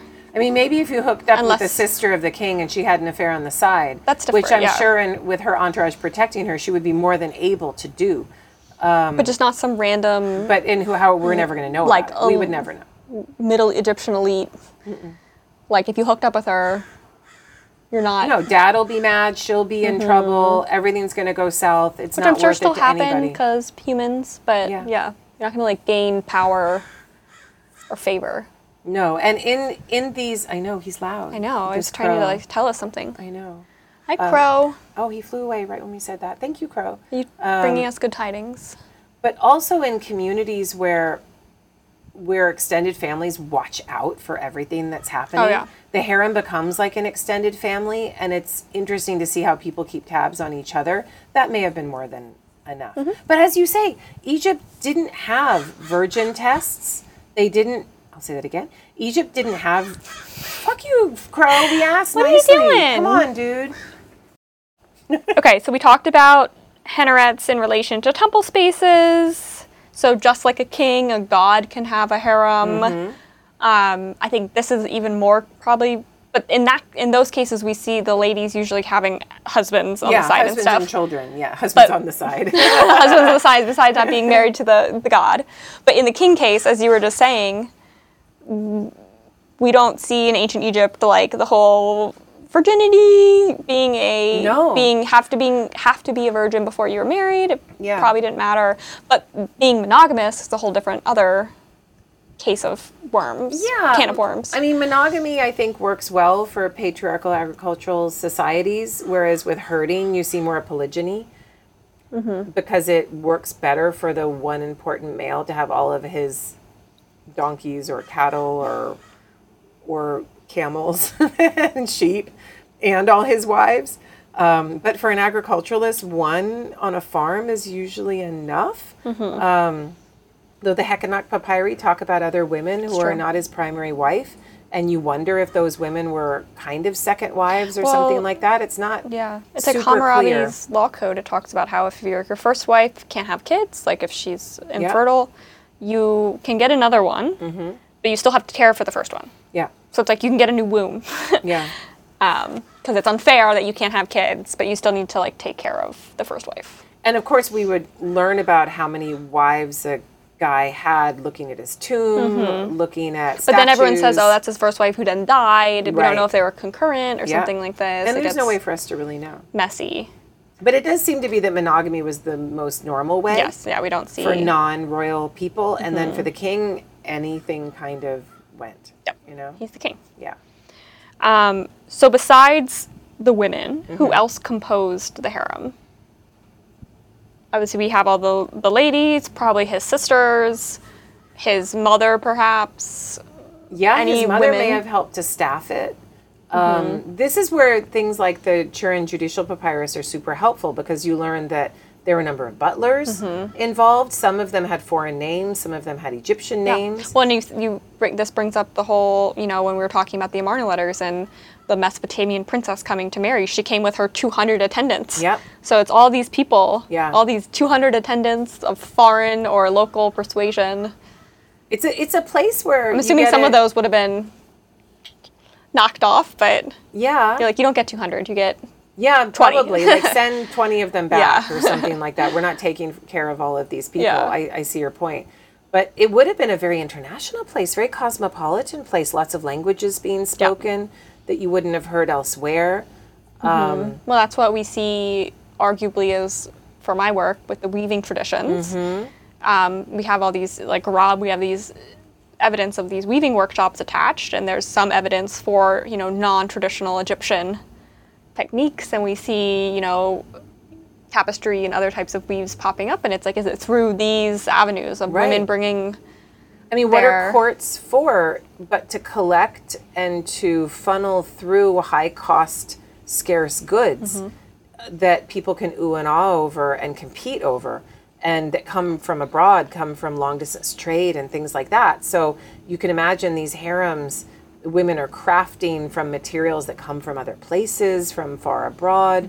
Um, different people with technical abilities are coming into the harem, maybe teaching the women how to do certain things. But there is evidence that you have an overseer of the weavers of the harem. That's an official title. Yep. And then you see that title and you're like, hmm, what does that mean? That the women maybe get to sleep with the king once a year if they're lucky Yeah. in certain harem locations, most of the women Otherwise, they're most of their time Working. they're spent weaving real they don't weave just like i'm gonna weave Like- some basic utilitarian shirts It's like, it's like nice shit. yeah they they're gonna learn how to use the youngest flax Yep. that, that you pull when it's the most Im- impractical you're gonna pull the flax when it's just this tiny baby hair Mm-hmm. of a thing learn to spin that and make the highest thread count softest linen you can possibly imagine Mm-hmm. Yeah, the super elite, super luxury. that is ne- that is Nessut quality, that is uh, royal quality, Mm-hmm. or linen. even non, you know, we have a couple examples of tapestry or dyed things and things like that. It's like maybe it was coming from these. You mean wool? So maybe they Wool, were yeah. doing high quality woolen things as well. And one wonders, does the It's like you can't just like forget, right? We have. It makes me think of um, in Sofia Coppola's Marie Antoinette, where Chris, Kristen Dunst comes, like she's leaving Austria, and there's like that point when she enters France, she has to take up all her Austrian clothes and jewelry, and then put on all her French stuff. Yeah. But it's like. She doesn't just now become not Austrian, right? Yeah. She still has her whole culture Right. and ways, her favorite foods, all these things they're bringing with them. And she ends up bringing in some, you know, Austrian traditions Mm-hmm. and fashions and things like this that will come in to have One- to shape things. In some one way. wonders if the entourage coming from abroad brought the sheep that made this really high quality wool that they could Mm-hmm. use That for only- nice soft pashmina type Yep. garments and such. Yeah. Makes sense. has to. So we have, yeah, administrative staff, the royal women. So again, just emphasizing the fact that this was a also an economic um, organization as well. You have guards, you have Guards. wives of the guards, you have cooks. Cooks. Um, you have like there's even like confectionaries and things like that. There's barbers and people that yeah, Mm-hmm. Manicures. manicurists and such. Yeah. All the attendants that you would Mm. yeah. need in such a place. And and I suppose it would have been like a velvet prison. Like, do you go get a massage? Do you Yeah, probably every day you're like, what shall I do today? Yeah, and that like- lounge by the pool. Yeah, you're you have probably just laying mosquito swatters. around. I don't I Yeah. don't know. we ever got really fat. Probably a- after you've given birth to multiple Mm-hmm. Ah, I kids, because mean, what, else are you going to do? do? Become a really good weaver, and and then you wonder about the the kinds of nefarious things that may have I happened. would say inside. start drama. I would just start drama. Seriously, like, think, now let's think of the drama. Like, They're well, I'm never- bored. I'm just gonna start some drama. They're never going to write it down. Oh, no. right? So you're not leading And it was probably your own such like household. mundane shit. If you're not leading your own household and you don't have anything to do, and everyone's trying to lead their own mini household, and say you're a woman who's who's well placed and she's got three kids who are all below the age of seven or something, she's kind of going to get her own Mm-hmm. suite Yeah. off to the side. But if and, and she can kind of Or like run the things. king visits her a lot, like one of his favorites or something. Mm-hmm. Yeah, and- and maybe she's high elite placed, Yeah. and uh, you know Yeah, the elite her father own- Mm-hmm. is all into him. The king visiting his daughter, and so he does, and they have plans. friends or something with the king. yeah, something like that. And and so she might be a little removed from some of the drama. She could probably wreak some havoc. But then further below that, you know, even if you're a highborn woman and you haven't had kids yet, and you get a certain apartment in Probably the harem, stuck with all the other ones that are like 16. You're are all you together. roommates? Do you like? Like they all probably bunked. do you bunk together? Do you like roll out your mat to sleep and then You don't roll get it your up own in- room in until, the like, you've had a day? kid or Yeah, something, maybe yeah. you don't get your own room until you have a kid. We don't know these Yeah. things. We don't know if women tried to poison each other. We don't know if women Or, like- tried to poison kids. the new hot thing comes in and the king's all Mm-hmm. enamored and everyone's like, "Ugh, ew. We don't know if when they caught smallpox, like Oh god, did- measles went around or, or what? something. I mean, and, and please, people, I, I understand that I'm not a, a specialist in these diseases, and I know smallpox as it exists today did not exist in ancient Egypt, but there was probably something pox-like, you know, pox-like. So when Yeah. there was a pox, Monkeypox. Oh, if she was scarred, you know, does that mean the king's yeah. not going to visit her anymore? or like yeah, if someone got like ugly and old or something. um, And they would it's have just like, known. how do you Like, get rid of someone? In the same way that we know you can put a measles blanket in a, in a particular place and get people sick on purpose, did they do Oh things god, like if measles that? went through that, I feel like they would just it would wipe it could. the whole place out. It could, and I guarantee you that that fancy woman with the three kids in her own little apartments, as soon as people started getting sick, they would have packed her up onto a Oh, boat Yeah. and she would have just Went back gone down to dad's the river. villa or something. Yeah. Well, that's why I wonder too. Like within the Ottoman harem, you couldn't, you know, kind of leave on your own Yeah. free will and stuff. So I wonder how truly locked in they were. Were they allowed to leave and go like? I'm part of the harem, but I actually stay at my mom and dad's like villa in Middle Egypt or something like this, or Did was dad able to send Yeah. a boat to come and get them? or like you and had your bring- own actual house somewhere. You didn't actually stay at the like harem pair henneret, like the Right. actual house of the like maybe that's like where all the young ones were. And Maybe. then once you got older, you could like leave and move out and and who maybe knows? you're you're like 40 and who wants Yeah. to, who the hell Like, wants a 40 year old no one's betting you. and you made it through all that childbirth without dying like, "Can maybe I you just get go to go back back to dad's house Yeah, you I- retire. Do you, don't Or know. like or Maybe like you with can't, Henry though, VIII. Jordan. Maybe you got to stay in that harem to make sure your kids who are still like 10 or 11 don't get totally fucked It's over fair. by all the you would want to other watch kids. them, yeah. But it's like it's like okay, if we take it to Henry VIII or like France or something, like you would often get they would give you a palace somewhere. Yeah. uh, you know, a house, and there you go. And like the kids might still be raised in the court, and you could make journeys back and forth. It's like, well, when we see men saying, I was raised in the royal, like daycare, The cop. the cop, Yeah. are we assuming that the cop is where the harem is, or is that somewhere else? I think there's probably lots of cops. So there would be one at Med- Medina Garab or, or Abu Ghraib. It's Medina Garab, which Mm-hmm. Medina is it? Garab. Medina Garab. Just Um, call it Garab. Yeah, you're right. Um, so maybe there was one at Medina Garab. Abu Ghraib's the pyramid. Abu- Sorry, I'm sorry Abu for Ghraib. that mistake. Yeah, yeah. Um, it also reminds me of the Abu Ghraib, like the prison awful of prison. Iraq. Yeah, Yeah, that's true. yes. I know no one wants to say Abu Ghraib anymore, but it's you know it's the way it is.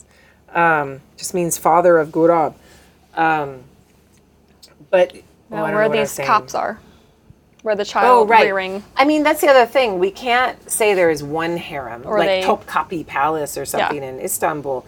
There's there's many different places and there's even floating harems where there's barges where I'm sure the king had his nice barge and then they sidle up to a harem barge Mm-hmm. and he goes in, has lovely, sexy time with a selection of women, and Yeah, then whoever goes he back to wants. his barge, and then and and hangs out. It was probably one of the best ways to keep the king safe, um, mobile, uh, quickly moving from one place to another, and not locked down.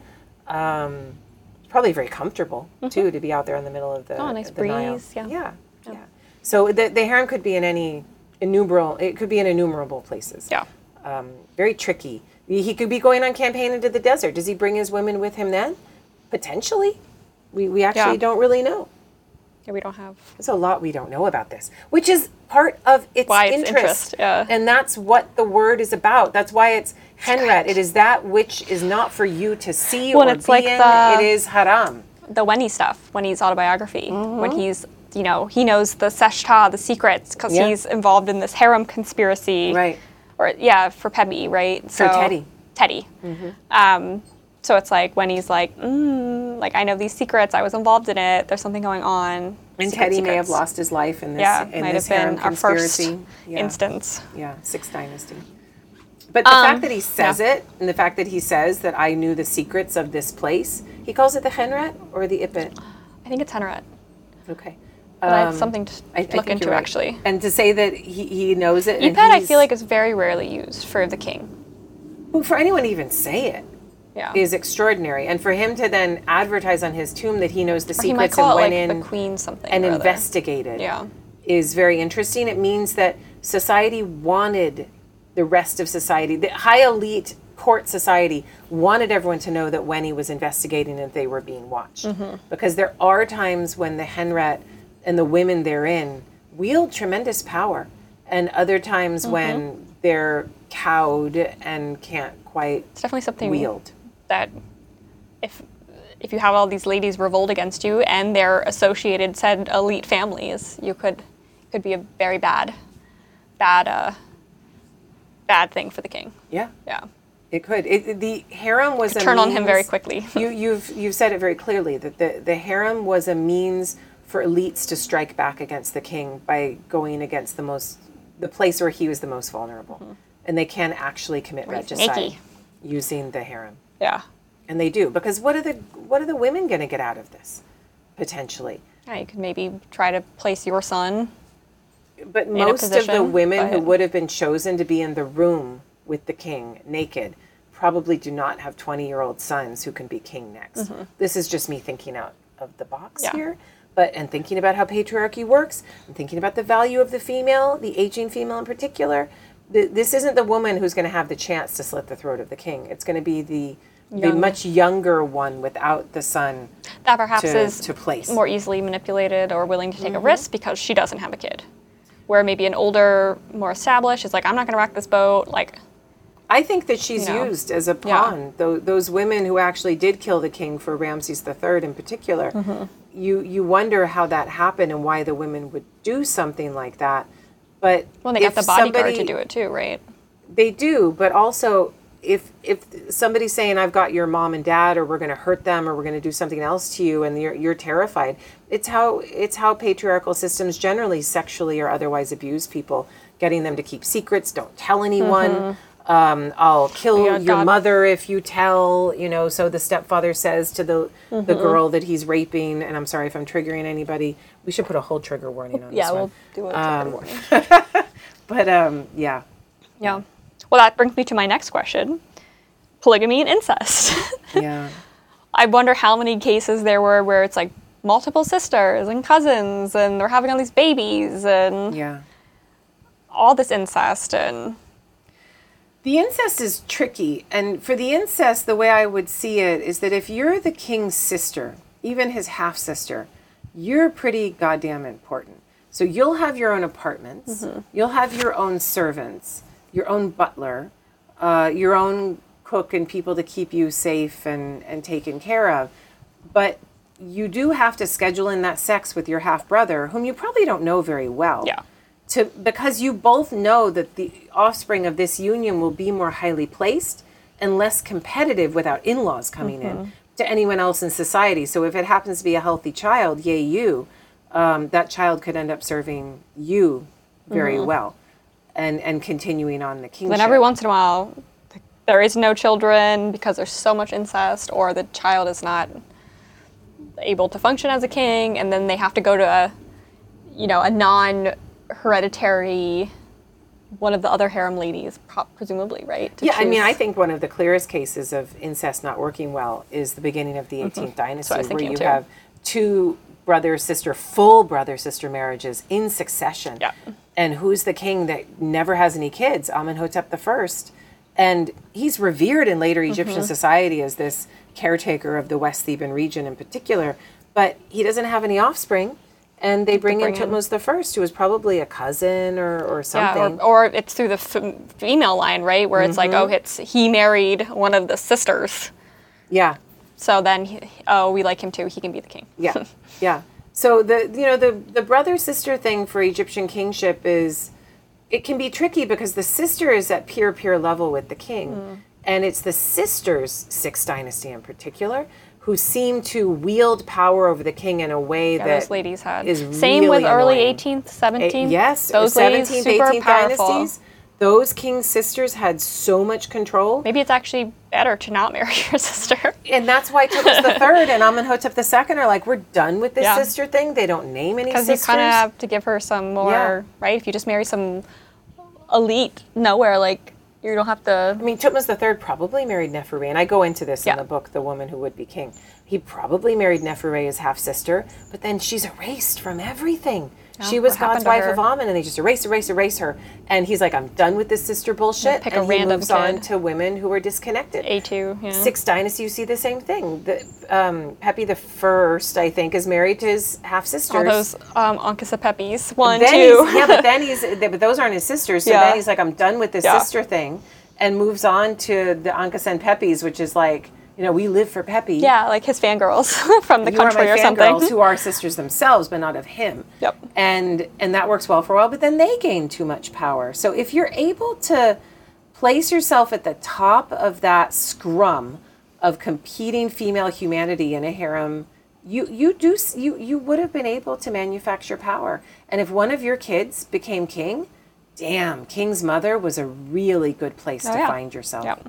Really, Probably the good. best place. Yeah. have to deal with like you get some say in things, especially if your son came to power young. Yeah.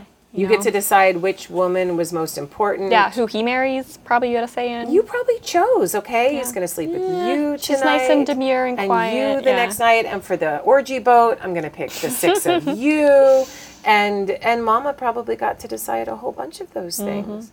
And Mama probably knew, okay, you've just started menstruating. You're not there yet. Um, yeah, who's gonna have a baby? Ex- All their yeah. cycles are probably synced up. do they do they have the servants say who's bleeding and Mm-hmm. who's not? Did they get that into it? I wouldn't be surprised if they knew all of these things. Who had a miscarriage when? Mm-hmm. Yep. Whose whose baby was lost under nefarious circumstances? Um, to learn more about harem stuff, one of the best sets of texts is from Mari, where Mm-hmm. you can see the correspondence of Zimri Lim and his wife Shiptu. I Shiptu, think. yep. And and there it's pretty cool. That you know she's like She has a I know lot of- you're out of town on the warpath, and that's great. But things in the harem, you know, you just brought back all these women. I'm choosing the best of them to be your wives. That's his great royal wife who's doing that. Oh, yeah. I don't think it was his mother. I think it's his great royal wife, and she's like, "I'll take you and you." It does get a But, little. Mm-hmm. but she picks probably the ones that are going to be like the least of a threat to her, it's true, right? It's true, but she can't pick ugly ones. yeah, He's not going they to like still have that. to be cute, Yeah.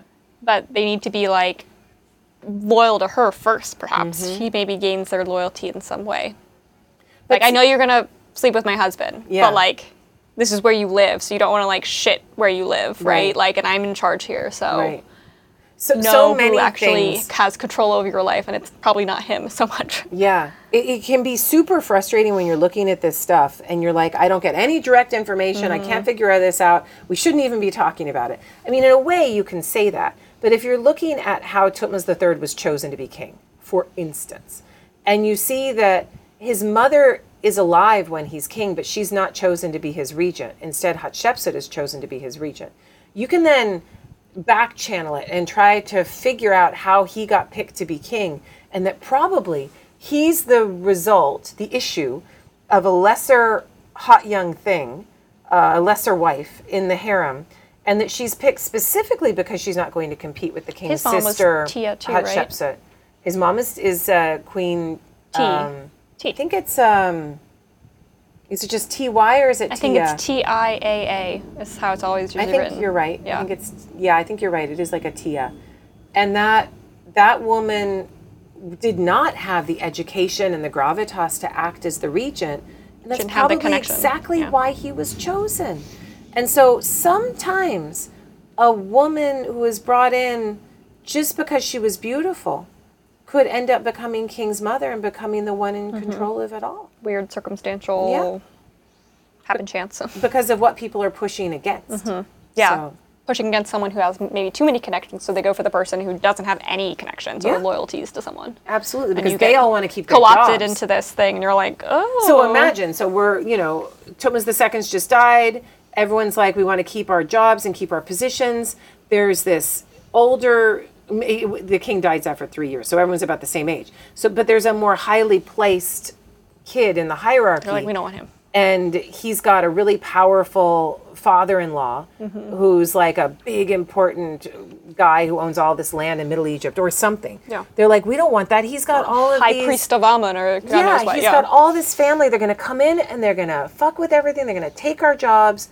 We don't want any of that. Turn over everyone. So they, they all create this situation in which the oracle can choose the Hmm. son of an uninfluential family so that they can keep their It's just court power. then funny what T3 ends up being and doing. Right. Yeah.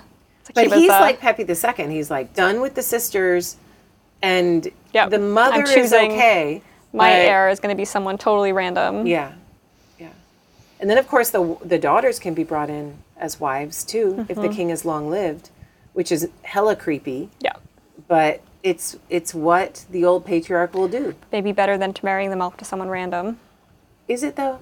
No, well, like no, not actually, but I meant like for them In logistically, society in terms like of to this. keep your power amongst yourselves. Yeah, so if we think of Amenhotep III not or good, Ramses actually. II or Akhenaten, um, if if he had taken these daughters and married them to You'd have to deal with now these other the in-laws dudes are and going to these other come families. in and yeah, they're going to try to gain power at court and it's going to be a whole big problem whereas if he marries them himself then it's useful and You don't keeps got all the no worry power in the about it. family Yep. this is how i think tutankhamun was born I, I don't know why no one else thinks this everyone's like tutankhamun is the product of akhenaten and you Nefertiti. think it's Mer nope Meket or Tutankhamun is Merodach. the product of Kia and Akhenaten. Nope. I think Tutankhamun is the product of of Akhenaten and One one of the of, the, daughters. one of the daughters. And it she's not necessarily named. It's not important. It could have been, But been that a younger body one. that is uh, Tu- Tut's dad is young. what, what do you mean? The is it the KV55 mummy Oh, that is genetically Tut's father? Yes. And then the KV, the one lady is genetically Tut's mother. So we have physically their bodies, we just don't know who they are. But the the guy is younger. But again, this is trusting all these But talk to any bioarchaeologist. I know. Well, I, and they'll be well, like, mm. they, at first it was he was old, and now he's really young, so it can't be Akhenaten. It has to be Smenkhkare or something. I don't. we don't even know who Smenkare is. And why Nefert- does Smenkare have the Nefertiti. same throne name as Nefertiti? I think We Smenkhkare was wonders. Nefertiti, but yes. Yeah, so anyway. Um, my next question is about how the harem was administered, economic elements. I think we talked a lot about this already. Production of textiles. They held, you know, associated lands, and so would have gotten all the wealth from farming and all this agricultural produce and. And what's also interesting is we see from certain papyri documents that they were tax free. So it's a great way of laundering money. It is. It really is. And it's it's like when you're watching when you're reading your Jane Austen and Mm-hmm. you see the upper class ladies like painting screens and learning portraiture, miniature Mm-hmm. portraiture, They all were and embroidering and the- making yes. silk or making lace and these very making like high quality beautiful textiles. lace, and they would keep it within the family and trade it for gift debt and favors, not necessarily for cash. That would or just be too it was much. something when you were on the market. Like can you sing? Can you do you know Latin and Greek? Can you do your embroidery? Can you like darn socks and It's all a these display things. Mm-hmm. of your leisure, but also of your skill, but also of your industriousness for your family. Mm-hmm. yes, that you're you can occupy yourself so you're not going to get into trouble. right? So- I can sit and read my book and do my darning. Do they compete with each other? These Mm-hmm. these Oh, I women of the harem, guarantee it. like they must have. Like, look at this She tapestry weaves that so I've quickly made, Mm-hmm. and amazing. Yeah. and then she's given better quarters or food because of it, because that kind of thing could go back to the court and that like the king favor for the comes official who and- brought it. They have gifts for him. Oh, I Mm-hmm. wove you this beautiful soft blanket and Yeah. I painted you this picture. Yeah. Oh, look, king. Yeah, Look at this. must have. But I think also like economically they were actually producing these goods to then contribute to the larger Absolutely. economy. Um, because the stuff from Grab, it's it's fairly quote unquote industrialized. We have a think fair about amount that. of evidence. It's not just like people like doing this on the side. They Think were what like this means. workshops attached. The palace would have had faience workshops, bronze and Mm-hmm. There's gilding faience at Garab, too. workshops, right? They would have they would have had the place where all the jewelry's coming out. Mm-hmm. They would have had coffin making and carpentry and furniture making area, and then they had their stable of women weaving shit for really rich people in other countries and throughout Egypt to Mm-hmm. enjoy. And it is it is rather extraordinary when you think about it in that way that these are commodified women grouped together to intensify their reproductive abilities and to intensify their high level craft abilities Mm-hmm. and it's it's just kind of it's just kind of messed and all up. those associated people. yeah. There's pretty good evidence for that they were bringing weavers with them yeah um, when they were coming. This is another reason why I think the word harem must be used rather than another word. What do you want to call it? You could call it the henret, but then somebody who's not working with Egyptology won't know Yeah. what the hell you mean. You could call it the ippet, same problem. And then you have Yeah. to set it up each Private time you write household it. doesn't convey the economicness of it. No. Whereas using the word harem, it, it absolutely does. Palace, but then it doesn't But you want to bring the sexuality, the Mm-hmm. commodification into it. You wouldn't do it otherwise. Harem does all of that. Yeah. What are you going to call it? The reproductive intensification zone? Um, it's it's not really, but that's what it is. Yeah. The reproductive commodification zone of of young women. Yeah. Um, it doesn't. the it doesn't baby work at making all. place where they also do a lot of textiles The baby making place where they also make really Mm-hmm. high end goods. goods. No, it doesn't. It's not going to work. So harem harem it is. Yeah. Works for me. But I feel like it's like use harem, but always at the beginning, explain why you're using it Mm-hmm. and the rationale and the history behind it and all these stuff. But then put it in the title. So- People then see, they're like, ah, I know what this means. Harem asterisk. If I put in the title, the Egyptian Henret, Yeah, okay, No. that's great. Egyptologists The may read Egyptian my privy book. palace. yeah, it's not. Like, it's what's not, that mean? It it's doesn't not have the gonna work. same uh, No. oomph. But if you call it the Egyptian harem, then okay, you get people from other fields reading it. You get people outside of academia entirely. You Yeah. get a larger interest group in in the work that you're doing. It is interesting how a like how harem became the word for a harem. And there's so many different like iterations of that Mm-hmm. type of organization and structure, but it's harem, the Ottoman, Yeah, that became like the catch-all term.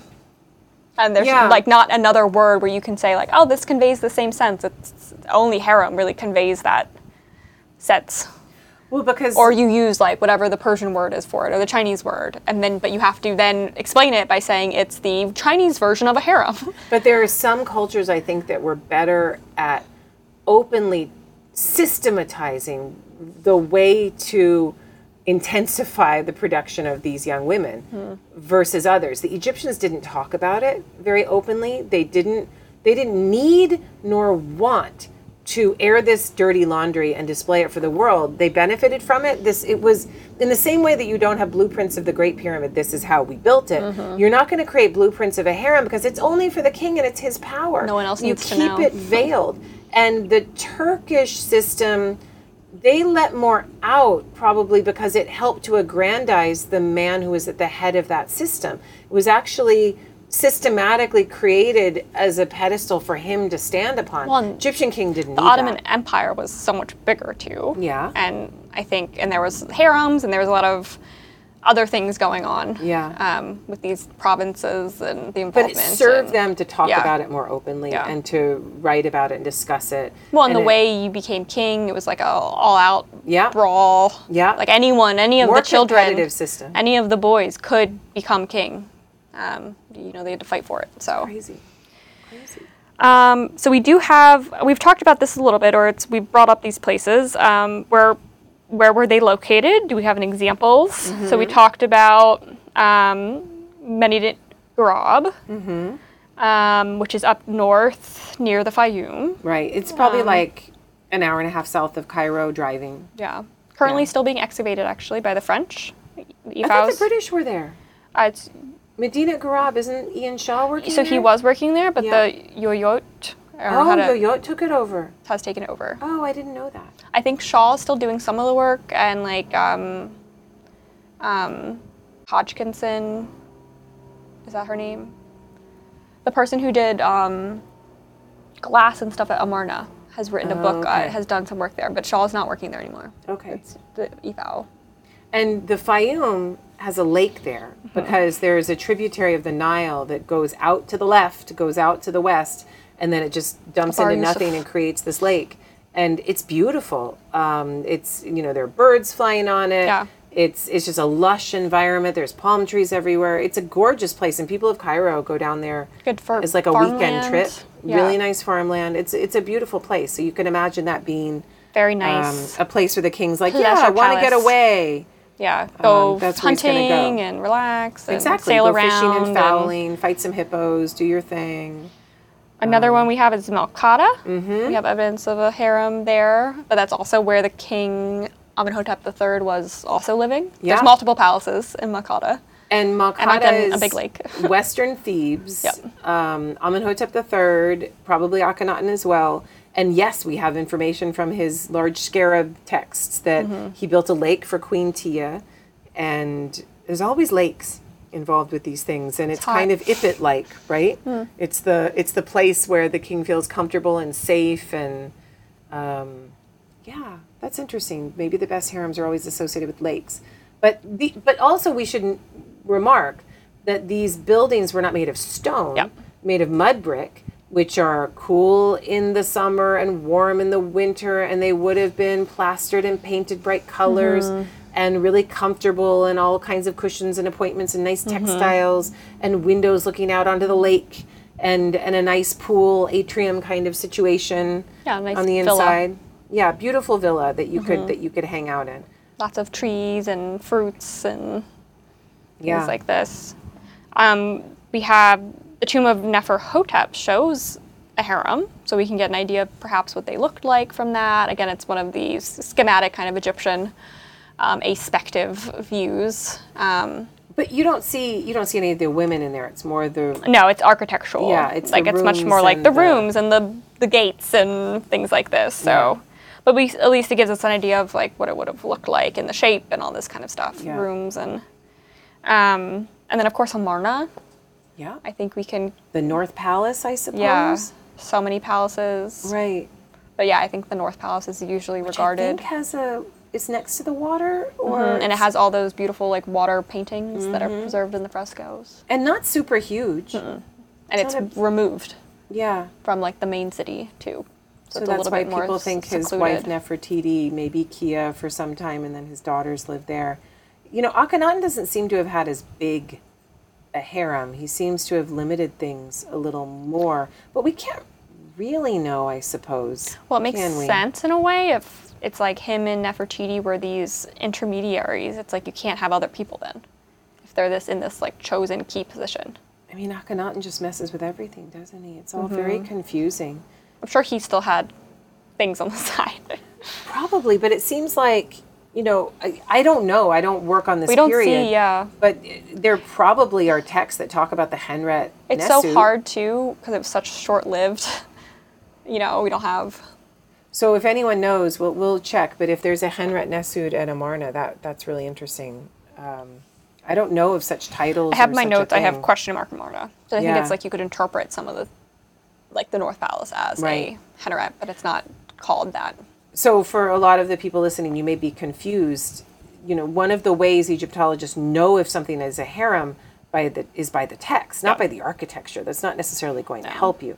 If you if you find a mud brick palace, you found a palace. But if you find an association with that palace, a marking of some kind, maybe from a pot or a ceiling, that says that it's an official uh, like an overseer of agricultural Henriette, lands yeah. of the henred of the of the king. Then you're like, okay, we're dealing with an actual harem here. Mm-hmm. And there must have been harems at the palaces at Memphis, at Oh, yeah. Heliopolis. We're missing so much. There, there's in so the much Delta. we don't know. There Yeah, probably was so many Delta is where I would want to put a Henners. harem. Oh yeah, nice. And got. I would want one like right on the Mediterranean. Mm-hmm.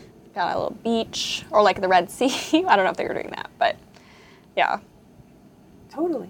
yeah. W- Nice and we location. also don't know about education Yep. in the harem. We Yeah, know were they so if more we if we educated? say there's lots of different languages being spoken and it was a more cosmopolitan international type place, okay, fine. And we also say that it's the cop, it's the place where the boys are being trained in a nursery type Mm-hmm. environment to read and write and be good officials.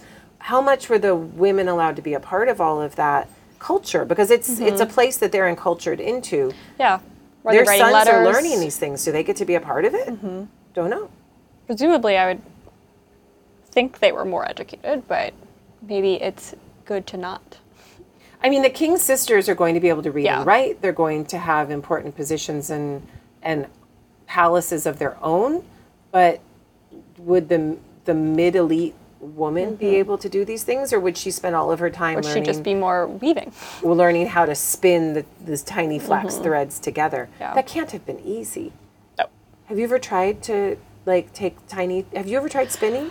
Not flax, wool, yes. But wool's nice because sticks. It sticks together. Flax, That's why you usually wait until flax is tall. Yeah. Because the longer the initial thread is, the better it is. But if you're picking young flax, you want the fineness, you're going to have to ply a lot more stuff together, and you usually need water because it, it makes it um, Stick. stickier. And then you have to, s- usually you spin it against your leg, and then you'll spin it again. the to other get it. direction. Yeah, the other direction. Two ply. Yep. Most cases. and then it won't break when you're weaving because Mm-hmm. if it breaks you've got trouble You can so you can actually usually like reply it even if it breaks like while you're weaving, you can redo it. Even like with wool or anything. which makes you wonder did women enter into the harem at the age of five or six did, did you 'Cause in a send lot of her away cultures- very very young before she was ready to have babies it doesn't matter Well, and like for weaving, in a lot of cultures, the kids are usually the ones who do a lot of the spinning. Right. Because it's something you can teach a child to do. You don't have to have to, that much experience to do it. So I can it's like think of the movie or the novel. Yeah, I right? know. The mother's there with her young She's daughter. weaving and the she's daughter's- Mm-hmm. teaching the daughter's spinning, the mother's weaving, and she's teaching her how to do it. And someday, my my love, you'll do this for your husband. And then dad comes home from the court or something like that, and he's like, "You, my love, are going to the harem. I've had a wonderful talk with the vizier, You're or Mm-hmm. like, whatever." "What?" And the wife is freaked out. No, no, She's And too how- young. How do the parents feel when this kind of thing happens? You know, or is mama like, "Oh, yay, finally some wonderful prospects for my daughter," or is she like, "Oh shit, this is the worst thing that could both. ever happen to you because this is what happened to my sister and she killed herself," or who knows? Yeah, yeah. Um, any of these these things are possible. Um, I, I don't think I'd be super thrilled both. about oh, Depends how this. like conniving the family is to get like power or something and want want these connections. or how many daughters they have. They wouldn't do it with a single Yeah. daughter. They'd marry her away. So maybe we have to start our novel or our, our film with with five girls who are. Mm-hmm. Well, I don't who are know if they have the spinning. son who's having the kids to carry on the family stuff. th- They might Yeah. not carry even if it's one girl. They might not care so much That's true. because they have the son. But, yeah, the- if they but only the had life girls, expect life expectancy. Yeah, was you gotta pretty hedge your low. bets. You do have You to need to hedge your have multiple bets. options. So maybe two, three girls in the harem, two, three girls married to other Yeah. dudes. Your son's doing other things. One in the military, one in the priesthood, and that's how you have to think. That's like your Mm-hmm. differentiate diversification yes, of, your portfolio. yeah, your stocks and your bonds and because your children are your fortune. That's who's Mm-hmm. going to keep you wealthy and give you your staff of old age, as the Egyptians called it. Yeah. So, yeah. oh, well, we don't know. Well, so much. we but do when know. we don't know things, I Yes. caution everyone to think it's because they didn't want to tell us, Mm-hmm. and because there was no need. It didn't serve the system for them to let that information out. but the things we do know, Yeah. like the harem conspiracies, Yes. were let out. Yes, they were, which is really strange. Do you want to start with the first one in Sixth Mm-hmm. So Dynasty? we can do Teddy, Okay. which we kind of talked about a little bit. Yeah. But only mentioned in Wenny's autobiography. I mean, there's nothing to talk about. It's just he says he was part of a seshta, a secret, in the queen's palace, and it's Right. assumed and assumed that this is part of a assassination of the king. and Teddy, the first king of the sixth dynasty, and he's um, said to be assassinated in Manetho, I think, if that Teddy is the Teddy. Mm-hmm. Yeah. and you know, Manetho's names are always different, and so people have made the circumstantial leap that these secrets that Wenny is investigating because he's taking, Mm-hmm. yeah, it's never he's like- said that it's an assassination never. or something. It's so it's it's taking Manetho, which is which is third century Mm-hmm. BCE, and comparing that to a text from the yeah, beginning of the Manetho sixth says he dynasty. was buried or murdered by his palace bodyguards. Right. And then we have, because then after him, we have this weird usurper of Usurkare. Usurkare. Why am I saying that weird? Usurkara. Um, Oh wait, is he fifth dynasty? Mm-hmm. Teddy Six. six. It is six. Oh, Mr. okay, Kara. see, when- So we when you have get- when after it's him- 3,000 years of history. Yeah. You leave your dynasties. I was like, no, you're right. but we have Usurkara coming after him, Okay. Mm-hmm. seeming like this weird, short-lived usurper. Like maybe there was like a military coup or something, Yeah. and he let it. They killed Teddy, and he's the one who kind of took over. And then he dies, and then it goes back to Teddy's line Right. after. And when you read these things in the Egyptological literature, and you tell me if I'm wrong here, for Mm-hmm. And we both- have the um, Kanawati stuff of there's that talk where his name's chiseled out, and then they like Oh, right. took put it in, and then took it back out of some of his officials in Saqqara. Right, Kanawati's an Egyptologist. Yeah, sorry. So when you read this stuff in the Egyptological literature, tell me if I'm wrong. Mm-hmm. It's like the, they'll say, "Oh, the women were involved in some sort of conspiracy because they wanted to place their son on the throne." It's always the oh, way. the in the Egyptological literature. yes. The explanation. Yes. Yes. Yeah. Instead of women are exploited, or Yeah, it's always our fault. cajoled, or arm twisted, or threatened, or used as pawns to do something for them because they have Or they weren't even access. involved. If it was the palace bodyguards, the women could have had no idea it was happening. They could have opened the door. They could have been And it was told to just open the door. bodyguards are there because that's what the bodyguards are for. Yeah. And they I coordinated mean, it of course, all. that's Manetho, but still. yeah. I mean, you don't know. But, but- then we have But but what I'm saying is, I Yeah. want to caution. Yes. That that the women women in a patriarchal system are become these pawns. evil witches. They they become these evil witches as told in the history, and it's a very useful thing to make the woman the bad guy, so you don't have to make the man the bad guy. Um, it's exactly Mm-hmm. Or what that happened with Teddy was an Cleopatra awful versus ruler. Mark Antony. So Cleopatra's Yeah. the bad guy, Mark Antony's the good guy. poisoned him. Yeah, yeah. yeah. Or like, what if Teddy was an awful ruler and they were getting Could rid be. of him? you know, We cannot know. possibly another harem conspiracy with Amen Nemhat the first, so Yes. Middle Kingdom. We have this weird he disappears, then we have this weird It's in two places. It's the instruction of Amun Emhet, Yep, and it's of him in the Tale of Sinue. Sinaway. Yep.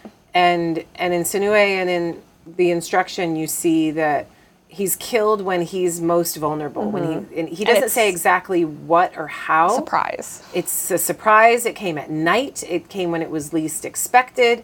It came from people he trusted. His son was away, the heir, His the crown son was prince. away. It's kind of like it's a bodyguard attack, but Yeah. you don't know. Well, and then Sinaway ah, runs away. So then Uh-huh. you assume, and he ins- insinuate, insinuates, insinuates that he had something to do with it, and that's and why he had Sinue's to title skedaddle off is associated with the harem. with the queen. Yeah. and that's why people say that this could potentially be a harem conspiracy. And Amenemhet the first was killed. It is said in the Mm-hmm. text very openly that he was killed. So sometimes it serves the Egyptian system to say that the king was killed, arguably because they're pushing back and doing a crackdown. of Or some kind. yes, and then the next king is trying to be like, no, I got it. I- yeah. So he's the gotta son be is like, no, no, we're good. everything was all fucked up. I'm draining the swamp. Watch me do it. And then there is a purge, and it's not Yep. a pretty time. And It's he probably, probably not a good killed time all of them. to be an ancient Egyptian. and that's why right? Sinaway ran away. Yeah, exactly. 'Cause Whether he's he like, had I'm gonna anything get to do caught with up in it. this, they're going to kill me. It's going to be a disaster. Yeah, Um, so that's that's another one.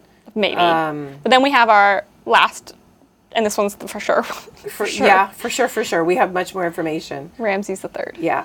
So this one is preserved in a document called the Turin Judicial uh, Papyri, and they, these papyri are, and it was once uh, one papyrus, I suppose, Yeah, it's, cut up and into there's like sheets and Mayor things A like and that. B and Yeah. other things. Yeah. Meyer A and B are tomb robbery papyri. Oh, is that what I'm thinking of? yeah, these Okay. are um, yeah, Turin Judicial Papyri, and it's Turin Museo Egizio, and has a I don't know what the inventory number is, No. if there's one or many, because I know now it's in different sheets.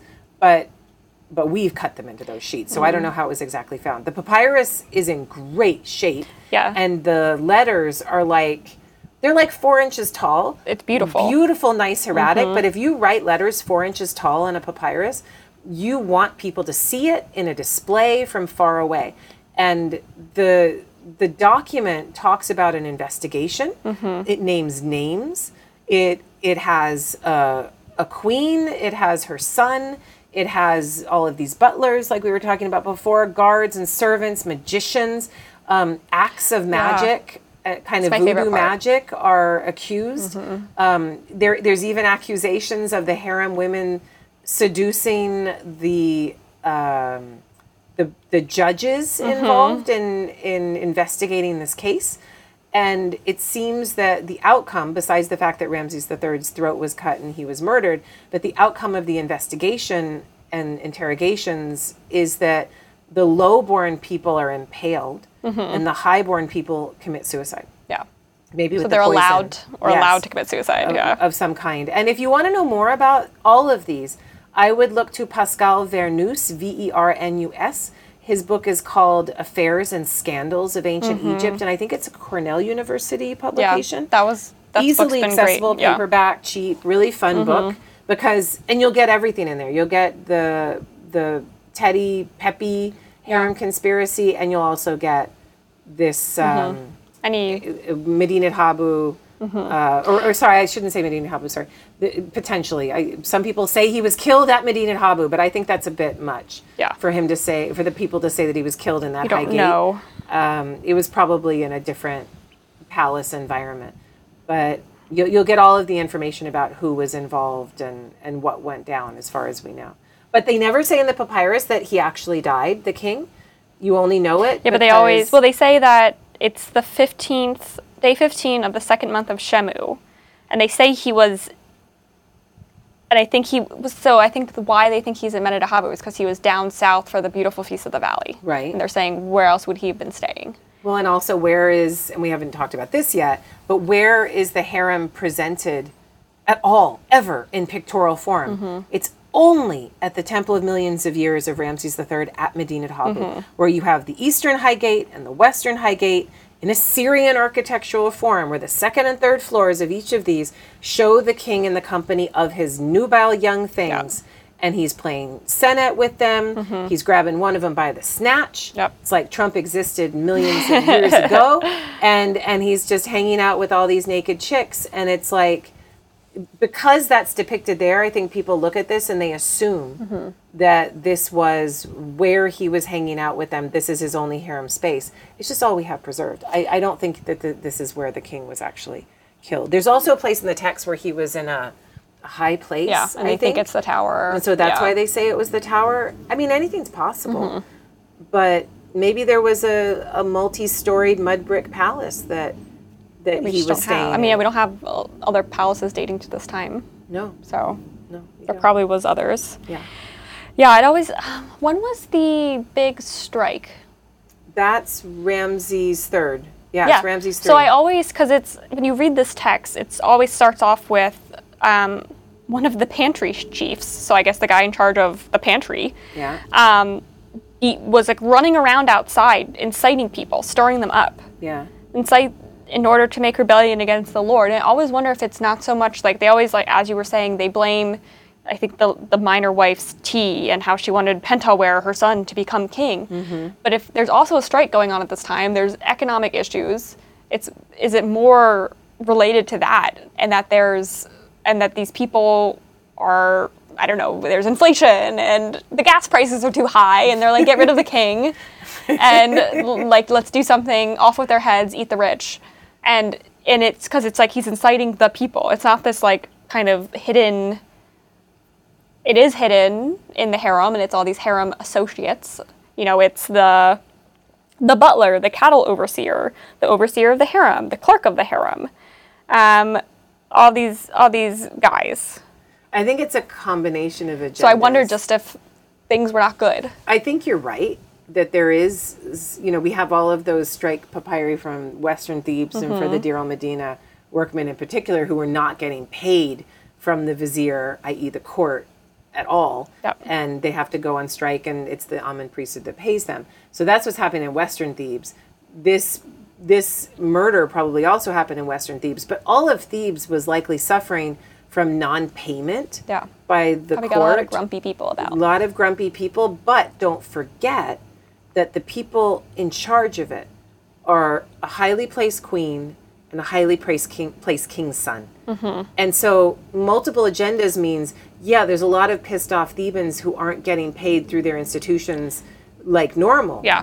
And they you need them to cooperate. So inciting people to go along with it, that's one thing. But then there's the highly placed court people probably of Theban background through the mother's line, but they're also interested in making They're like, let's use this opportunity to make themselves to more get rid of important. him. Everyone's unhappy. This will be perfect.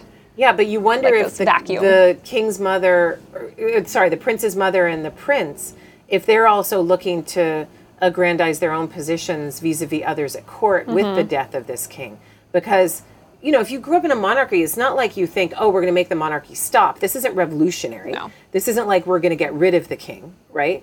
But you're thinking of moving this king aside so there can be another king who's going to work better for you. It's going to give you something. And yeah. that's you have to be thinking that many steps ahead, or you would never, ever go through with such a ridiculous scheme. Mm-hmm, So you can be mad and upset and disgruntled, but you're not going to kill a king unless you have your ducks in plan. a row. Yeah. And you and you're like, okay, this is what we're going to do next, and this is we're going to. If you're going to have a coup, you better have plan A, plan B, plan C. Yes, there have been bad coups in history, but like if you're going to potentially be impaled because you messed this up. Then you need to do this. You need to do this right. Yeah. So so I think that the people at the very top who got to commit suicide Mm-hmm. had different agendas than the people at the bottom who opened doors or snuck somebody a knife or whatever it was Yeah, they, let were, people they in. Mm-hmm. were doing. Yeah. Yeah, and like we have, as you said, we have uh, Ramses III's mummy, and it shows that you know his throat was cut all the way down to the bone. And that's published by Zahi Hawass, Zahi's, right? yeah, it's Yeah. published in like a note too. Yeah. It's not fully Hey, published. well, because I published. think that it's mostly on TV, right? It's a yeah, I think it was a TV, documentary? and there's a short publication. Okay. Um, but his foot too was someone hacked off his foot with like a axe. That's crazy. So they they So he attacked him. Mm-hmm. fought. Ramses III was a soldier. He was fighting the Sea Peoples. His dad probably came up on him. Setnacht was a soldier, mercenary guy of, Mm-hmm. of high reputation, and he he was probably fighting as as well as he could. So that explains the injury in the foot. It's kind of there's another film. He looks like Woody Harrelson. do it. Oh yeah, he does look like Woody Harrelson. If you look up a picture of the mummy, he kind of looks so like Woody funny. Harrelson. Um, and then the last, of course, is they have that unknown man E, that body that was buried in a impure goat skin, and they did DNA testing because they were like, oh, it has to be Pentaware, whatever. And he is related to Ramses III, so maybe it is. Oh, he is that Mm. So dude. And says- his mouth is open, and he's got some weird so says scream. Zahi Hawass's study on it, the DNA stuff. and he was buried in a they goat have the skin? same okay maybe not related they have the same y haplogroup so they share genetic relations But that doesn't mean he's related to Ramses. he's related III. somehow but is it his son Is it an unusual haplogroup? no it's it's they're the same haplogroup but i'm assuming a lot of the probably men You and I could be the same haplogroup. exactly we probably are i'm part of like one of the biggest mitochondrial haplogroups my We'll look my it up after. but i'm assuming all the males perhaps of of the court might have a similar haplogroup because there's so much incest as we were talking about and Yeah, of course. you know, if, I don't know. But someone who knows DNA can tell us. Yeah. Um, but yeah, so that's the, I guess, most famous. We could talk of harems. I can't, later, like all the stuff with Cleopatra, the whole the Ptolemy family, I'm not going to consider a harem, but there was obviously a lot of murdering and killing going on there too. Oh my goodness. I mean, you. you And a totally it's funny. different- The Ptolemies were the more they engaged in more brother sister marriage than any ancient Egyptians did. These Macedonian Ptolemies, Mm-hmm. and they get rid of the harem because they engage in monogamy. So it's like they rule out the risk averse function of what a harem is, which just is kill to, each other. to make sure you have as many offspring as possible. Yeah, and then they're killing each other right and left. So it's amazing that the dynasty lasted for some 300 years, longer than any other Egyptian dynasty. It's kind of extraordinary. But they had harems in their way. Yeah. So you can have monogamy and then create other outlets for the king to to be able to sow his seed. I'm sure, yeah. Um, but for for our listeners, you should go to the Oriental Institute and look up the Medina Habu High Gate. Mm-hmm. These are published, and you can see the scenes, which are really just amazing uh, scenes that show the king and the company of his young women, and all of them have their hair covered with head cloths, and they're wearing these these head covering or these, these Kerchiefs. head dresses, I suppose, like a oh, modius. like the crown, yeah. They have a crown. It's a modius, like a round crown. Mm-hmm. cornucopia. Mm-hmm. And then coming out of that is a kind of cornucopia. It's like all these plants coming out of it. But they're and the, but otherwise they're completely naked, pretty much They're- except for they like a look little they're- girdle. They They're have a little completely girdle. naked with a little girdle, and the cornucopia coming out of their head is almost certainly a mandrake Mm-hmm. fruit. Just sexual. And the mandrake, if you use the fruit, not the root, the root like puts you to sleep Yeah, and can kill like you. Harry Potter. But the fruit, like, is Viagra of the ancient day. Doesn't and it also apparently- look very very vulva like? No, it looks like a tomato cut in half. It looks. I like thought a it little had, like, a mini little bit more tom- of grape a- tomato or something. I thought maybe I'm just seeing vulvas everywhere. I don't know. I, I mean, but I don't know if it has like a triangular shape or anything like that. I thought I had a bit of a like a little like a whatever. I have to look. But when you cut the mandrake fruit in half, it looks kind of like a tomato does. You see the seeds and stuff like that. It's a nightshade. Hmm. Oh, okay. and and there's one extraordinary scene where it actually happens a couple of times where Ramses is seated on his throne and it doesn't look like he's wearing any clothes either. Um, He may Mm. have a belt, he may not. It's unclear, but Mm-hmm. he's seated there on his throne and he's holding on his lap, right where his erection would be, the mandrake Yeah. fruit.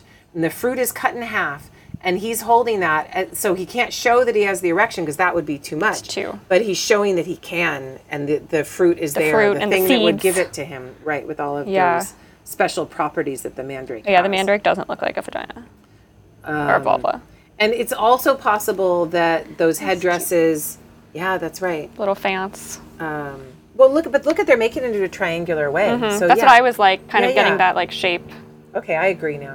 Has a similar kind of uh, vulva Yeah, like a pubic, pubic triangle triangle Yeah. esqueness to I'll it. go with that. And and I was working with um, Oh yeah, they do look like tomatoes. with some wow. of my students about this, and it's like the mandrake root looks like a human being Yeah. in terms of skin and and the roots. way the roots grow, like two legs and two arms. It looks like a human. And these girls are all there with the mandrake flowers coming out of their heads as if they are the root. They're a plant. They are the plant. Yeah. And if you can't get more commodifying of the female, the young female in particular, because you can see these are prepubescent girls. They don't have big boobies, no, tall, they're- big boobies They here don't have hips. They're very tiny. very slim. tiny young girls we're talking about like 10 11 12 Mm-hmm. which is another very uncomfortable part of this subject but something that needs to be discussed Yeah, that but to them back then, that was not an. not there was even no just age then, of back consent. then. what who's jeffrey epstein Well, I, I know. Or right? Matt Gates. yeah um, but somehow this idea of patriarchal masculine power and the ability to bed deflower exploit or abuse a 12 13 14 year old girl or even younger is somehow associated with with making that power greater i don't understand it except that it's a way for them to feel powerful it's a way for them to display power to other men today I just think Um, it's you- yeah, you're the power differential is so great in that type of circumstance. yeah Where once you're with a a, a woman, yeah I think sh who can fight back who can fight back, can who has her speak own out. sense of self. Um, you know, right? You can't take advantage as much. It- hopefully. it is like a creepy just a sexual creepy, abuse like, within super- four walls kind of thing, like like the abuse of the stepdaughter or the daughter, which we know Mm-hmm. happens all the time, but it's something that patriarchy keeps well hidden. Yep. It's it's yeah. Again, and there I say the harem is the word it freaking deserves. So I'll I'm, I'm going to stick Yeah. with that word. It's like, Icky- it would be like the ickiness is the ickiness is part of it. It would be like saying, oh, and this is people are doing this right now. Oh, the textbook shouldn't have the word slave in it. Let's use the word enforced servitude. Mm-hmm. Uh, yeah, or like oh, what's it like temporary something. something. It's it's You're like, crazy. uh, Temporary serfdom, Or like when they or, or no describe- permanent serfdom or something. or they like describe like the middle passage, and they're like, they were traveled to the new world, and it's like, mm, they weren't on holiday. Like, let's be real. That. So if the word has a lot of weight and it, it fills you with distaste, good. Yeah. because all of those things would have We come can't. with Yeah, this we can't system. romanticize No. and glorify the No. Oh. what they were doing. a woman who was married to a man in an ancient Egyptian society, an elite society, or like a lower elite, f- wealthy farmer kind of woman, would have been mistress of her household. She would Mm-hmm. have ordered people around. She would have had a say in in the up Had some economic upkeep of her freedoms, home. yeah. She would have been able to discipline her children and tell them what to do. A woman in a harem would have had none of those things. Unless There would you're- have been somebody undercutting her everywhere. Yeah. Yeah. And she, it's, a, it's really a system of systematic abuse, is what it is, of the female. Yeah, they're not they're not worrying about her in any way. But in typical patriarchal fashion, they moralize it, Mm-hmm. they ideologize it, and they tell you that you're lucky to be there and that the God is good for blessed your by it. family. And it's a holy office to, to fulfill. It's good for your family. And just shut up and enjoy it. you might have the king's child. And in typical patriarchal fashion, it pits women against each other. It doesn't create a sisterhood, Mm-hmm. Oh, God. it creates a viper pit. Yes, I Yes. can only imagine. Yeah. Yeah. Oh my goodness. Well, on that Oh, note, Well, hopefully this recording was better quality. I hope so too. Um, and I think we hit on all we do the have same. those crows. We apologize for the crows. yeah, They're but gone now. They're gone now, and I think we paused so I can erase them. Oh, good. Um, but I think we hit all the same things. Um, so it'll be good to have this back out there. okay. Cover. So I think this was a very popular episode. So Oh, good. yeah. And So people were all everyone- upset. They're everyone like, was I "This- can't yeah. hear it. They were like, I want it. so we will give us it to more you. harem. Um, but this was fun. And and I'm I'm just so you know, I'm I'm working on publications about the harem. I have an article coming out in my Egyptian Society book. I'm working on a number of publications with Taran Shayagon. Jordan and I may be doing harem stuff in the future. That sounds worse than it is. We mean in publication form. We're gonna be holding our own harem, and it's called the Patreon. No, I'm just Speaking kidding. of the Patreon. oh, and speaking of Patreon, Look at that segue. I know you, I didn't, you did it. I didn't, I didn't do it. Um, let me just point out that Patreon is hugely important, not for me, but for Jordan, so that she doesn't have to do as much extra gig work. It helps Jordan to put together these podcasts every week so that we can Yeah. give you podcasts every week. This is absolutely essential to to pay people for their labor and to make Mm-hmm. this something that uh, we can we can be more regular about upon, too. producing and Yeah. expand on.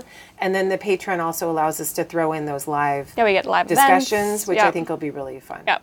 Yeah. And and the more Patreon we add, and the more free time we can, uh, not free out. time, but time we can devote solely to the podcast, the Yeah. more things we can do. Exactly. Get merch started, other things. um, Yeah, yeah. But we need to grow it slowly. Yeah. So Do some live events, maybe live podcasts where we can read some of your comments while we're speaking and things like that. That could be that could be Mm-hmm. yeah, really we fun. can. Yeah. Lots of ideas, but yeah, we just need more time to devote to it, and that's what Patreon helps us to do. Yeah, so get to the Patreon. If you don't know where to go, go to my Squarespace page. Just put in my name, Kara Cooney, and you'll you'll find that. And if you go to the podcast, there'll be a link to the Patreon there. And if you join at minimum five dollar, Minimum five for live events. Yeah. okay, join there, and then you can get into all the live Three Oh, events. if you just want to join the Discord, and join the other things. Discord and Yeah. submit questions that we'll answer Yeah. and stuff like that. which is also good. Mm-hmm. So so get in on that, and um, and we'll we'll definitely see you next time. Yes. On. Afterlives of ancient Egypt. Huzzah. Okay. Bye, everyone. Thanks for for joining us. Yeah. Thank you to our listeners for your support and for subscribing wherever you listen. If you enjoyed the show, please share it with others and leave us a five star review. Send us your questions related to the show and topic suggestions for future episodes to karakuni at gmail.com. You can find the show notes in the podcast section of my website, karakuniegyptologist.com. For that, thank you, Amber Myers Wells. There, you'll also find info on my books and upcoming lectures. While you're there, don't forget to sign up for my newsletter to keep up on the latest news and content from me. Check out the conversations that happen after the podcast mic is turned off by subscribing to our Substack, Afterlives After Party. You can find me on Facebook at Kara Cooney Egyptologist and on Twitter and Instagram at Kara Cooney. See you next time on Afterlives with Kara Cooney.